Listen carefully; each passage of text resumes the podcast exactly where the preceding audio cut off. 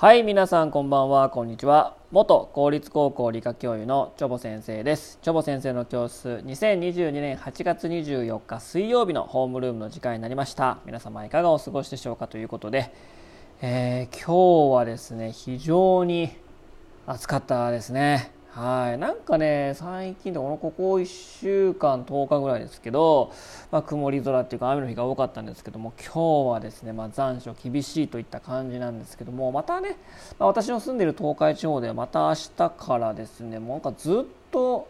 雨予報が出てるんですけども、まあ、最後の晴れ間という感じでしょうかねという感じなんですけども、まあ、今週のま土日でですね8月最後の土日ということで、まあ、最後の最後のレジャーを楽しむ方もいらっしゃるんではないでしょうかということで、まあ、お盆休みとかですね、えー、ま8月中、まあ、7月8月中にですね、えー、まダイビングをしたとかですねシュノーケリングをですね、まあ、南国リゾートでしたよっていう方もね、まあ、いらっしゃるかと思うんですけども、まあえー、まあ泳がないにしても、まあ、水族館なんか行ったりしてね、えー、まあサンゴの水槽みたいな感じでですね、まあ、色とりどりの南国の海を模したですね水槽を見た方もいらっしゃるのかなということで、まあ、あいうの見るとですね、まあ、南国気分だなっていう感じはするんですけどもあのですね、えー、まあ南国の海のサンゴってすごい色とりどりな感じが受けませんか、まあ、冬の海というかですね、まあ、寒いところ東北とか北海道とか、寒い地域の海っていうのはあん、まあ、サンゴもないですからね。色とりどりな感じ、まあ、なんかどよんとしたね黒いなんか、え、地味な感じな、え、イメージあるかもと思いますけどもそれに代わってですね南国の海っていうのはですねサンゴ礁が非常に色とりどりでまあ、オレンジ色とか黄色とかですね、まあ、青色とかですね、まあ、色とりどりのもう本当にパラダイスみたいなね、えー、感じのイメージを受ける方もいらっしゃると思うんですけども実際にそう見てね、まあ、ダイビングされた方とかもいらっしゃると思いますけどじゃああのサンゴはですねなぜ色とりどりなのかというお話をですね今日はしたいと思います。えー、まあ、サンゴ礁なんですけども、まあ、もう簡単にね結論から言うとですねあのサンゴ礁の色とりどりの色はですねあの別にサンゴがそういう色をしているわけではなくてですねそのサンゴと一緒に生きている、まあ、共生という言い方しますけども共生しているゾウザンテラというですね単細胞の藻類、まあ、褐虫藻とかね、えー、仲間をくくっていますけども藻類の色なんですね。はいでこの藻類がですねいろんなサンゴと共生して共に生きているからこそあの色は褐虫藻サンゴの色は、えー、ゾウザンテラっていう藻類の色が出てるわけなんですね。じゃなんでこう共生してんのかということですけどもでまあ、この藻類ですけども、えー、まあ陸上植物とかの祖先に当たりますので、まあ、光合成を行うわけなんですね。まあ、葉緑体あ葉緑体はないですね、えー、まあクロロフィルとかですね、まあ、その光を吸収して栄養分に作るというシステムが、まあ、備わっております。えー、まあ、陸上植物の祖先ですね藻類はね。はい、で、まあえー、光合成の能力を持ってですね光を使って水中の二酸化炭素と水を原料にして炭水化物、まあ、栄養分を作っているわけなんですね。でこの栄養作った栄養分を炭水化物をサンゴサンゴに渡すと。サンゴの栄養分となりサンゴはこう自分自身で、ま、動物性の栄養を取るだけでは足らずですね、えー、ゾウザンテラの作ってくれた炭水化物も栄養分として生きているので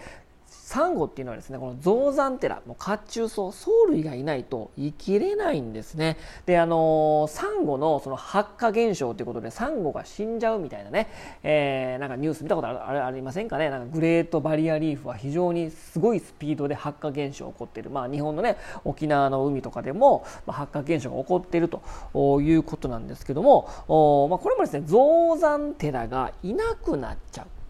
ともう栄養分を受け取ることができないからそれで発火して死んじゃう。要はゾウザンテナがいなくなっちゃうと、まあ、色が薄くなっちゃいますからね。ゾウザンテナ色が出てるから。そうするといなくなっちゃうとサンゴ自体も死んじゃうってことでもうもうゾウザンテナなしには生きられないようなね進化になっちゃったわけなんですね。うん。でこのゾウザンテラが、まあ、死滅する、まあ、原因とされているのがですね、えー、まあ、水温がですね摂氏30度を超えると要は暖かくなりすぎると、まあ、死滅する可能性が高くなってまた水が濁っても光合成しにくくなっちゃいますから、えー、その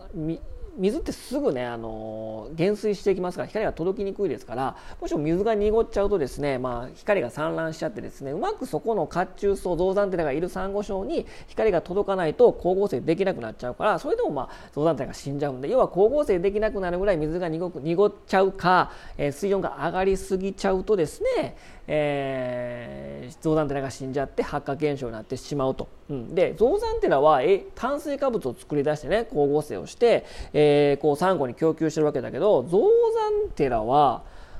なんか利点あんのみたいなね。そんなになんかもうなんかもう江戸時代のゴーンと奉公じゃないけどこんな年貢を納めてるだけでそんなんかもう損じゃないみたいなね、えー、なんかちょっとパワーバランスがみたいな感じか思うかもしれませんけども造山寺は造山寺でサンゴといるとすごいメリットがあるんですね。でサンゴっていうのは、まあ、知ってる方もいらっしゃると思いますけども毒針持ってるんですね、えー、毒針のある四方動物、まあ、クラゲとかと一緒です。四方動物あの毒針を持ってる四方動物に分類されます。だから毒針を持ってるから割とサンゴっていうのは外敵に襲われにくいんですね。なので造山寺にとってみれば外敵に襲われにくいサンゴと共にいる方が自分の身も安全だし、まあ、その点炭水化物を渡すけど、自分の身は守られていると毒針持ってるサンゴと共生してるから襲われにくいっていうのがあるから、まあ、ウィンウィンの関係で、まあ、それを総理共生とかね、えー、言ったりしますけど、まあ、ウィンウィンの関係で共生をしているという感じなんですね。だからこの造山寺のいろんな色があるからこそサンゴっていうのは色とりどりになっていると、まあ、共生している造山というのは色だよと。まあ、いうことなんですね。まあ、まあ、さっきもね、ちらっと言いましたけど、発火現象っていうのがですね、まあ、サンゴが白くなっちゃって、要は造山寺が死んじゃって、サンゴも死んじゃうというのが、まあ、問題視されてるんですけども、まあ、海水温の上昇と言いましたけど、まあ、海水温の上昇っていうと、イコールで結びつくのが、まあ、地球温暖化なんですよね。まあ、地球温暖化が、まあ、発火現象、海水温の上昇が原因だと信じる人が非常に多いんですけども、まあ、これ大きなね、間違いなんですよね。えー、空気中の温度が上がっても、海水温上がりませんから、あね、普通に、これ前も話したことあるんですけどお風呂を沸かすために、えー、浴室を80度とか90度に上げますか？上げないですよね、うん、なので空気中の温度が変わってもあの全然あの体積が違うからあの熱交換できないです。できないできないですからね、うん、なのであの地球温暖化と発火現象あんまり関係ありません、はい。でまあ、その裏付けといってはなんですけども1998年と2007年に沖縄で起きたこの大規模な、ね、発火現象、まあ、白くなっちゃった現象の直接直接的な原因は、まあ、局地的な海水温の変動によるものにもよるものですけども地球温暖化とのとは別にね、え、それ以上にですね、それ以上に一番原因として考えられているのは、海洋が汚染されて濁っちゃった、透明度が落ちて、光合成効率が低下したことによるものが一番大きいというふうに言われて、まあ、海水の影響もあるけども、それ地球温暖化と関係ないし、よ一番お一番大きな原因は海水、海水が濁っちゃって、光合成がしにくくなっちゃうっていうのが一番の原因というふうに言われてますからね、あの発火現象と地球温暖化はあまり関係ありませんから。はい。で最後にですねサンゴ礁はもう本当にね生き物の宝庫だよっていうね情報をですね皆さんにねこうお伝えしたいと思いますでサンゴ礁っていうのはですねなんかなんかいろんなね、あの、リゾート地にサンゴ礁の海みたいな感じがね、あの、クローズアップされてるから、多いように思うじゃないですか、海の中でね。えー、でね、えー、海、サンゴ礁はですね、海底の総面積の1にしか満たないんですよ。すべての海を合わせても、たった1%にしか満たないのに、海水魚の65%が生息してですね、全海底生物の4分の1を要し、生物多様性の宝庫なんですですね。なんかすごくないですか ?1% しかないのにね。えー、その、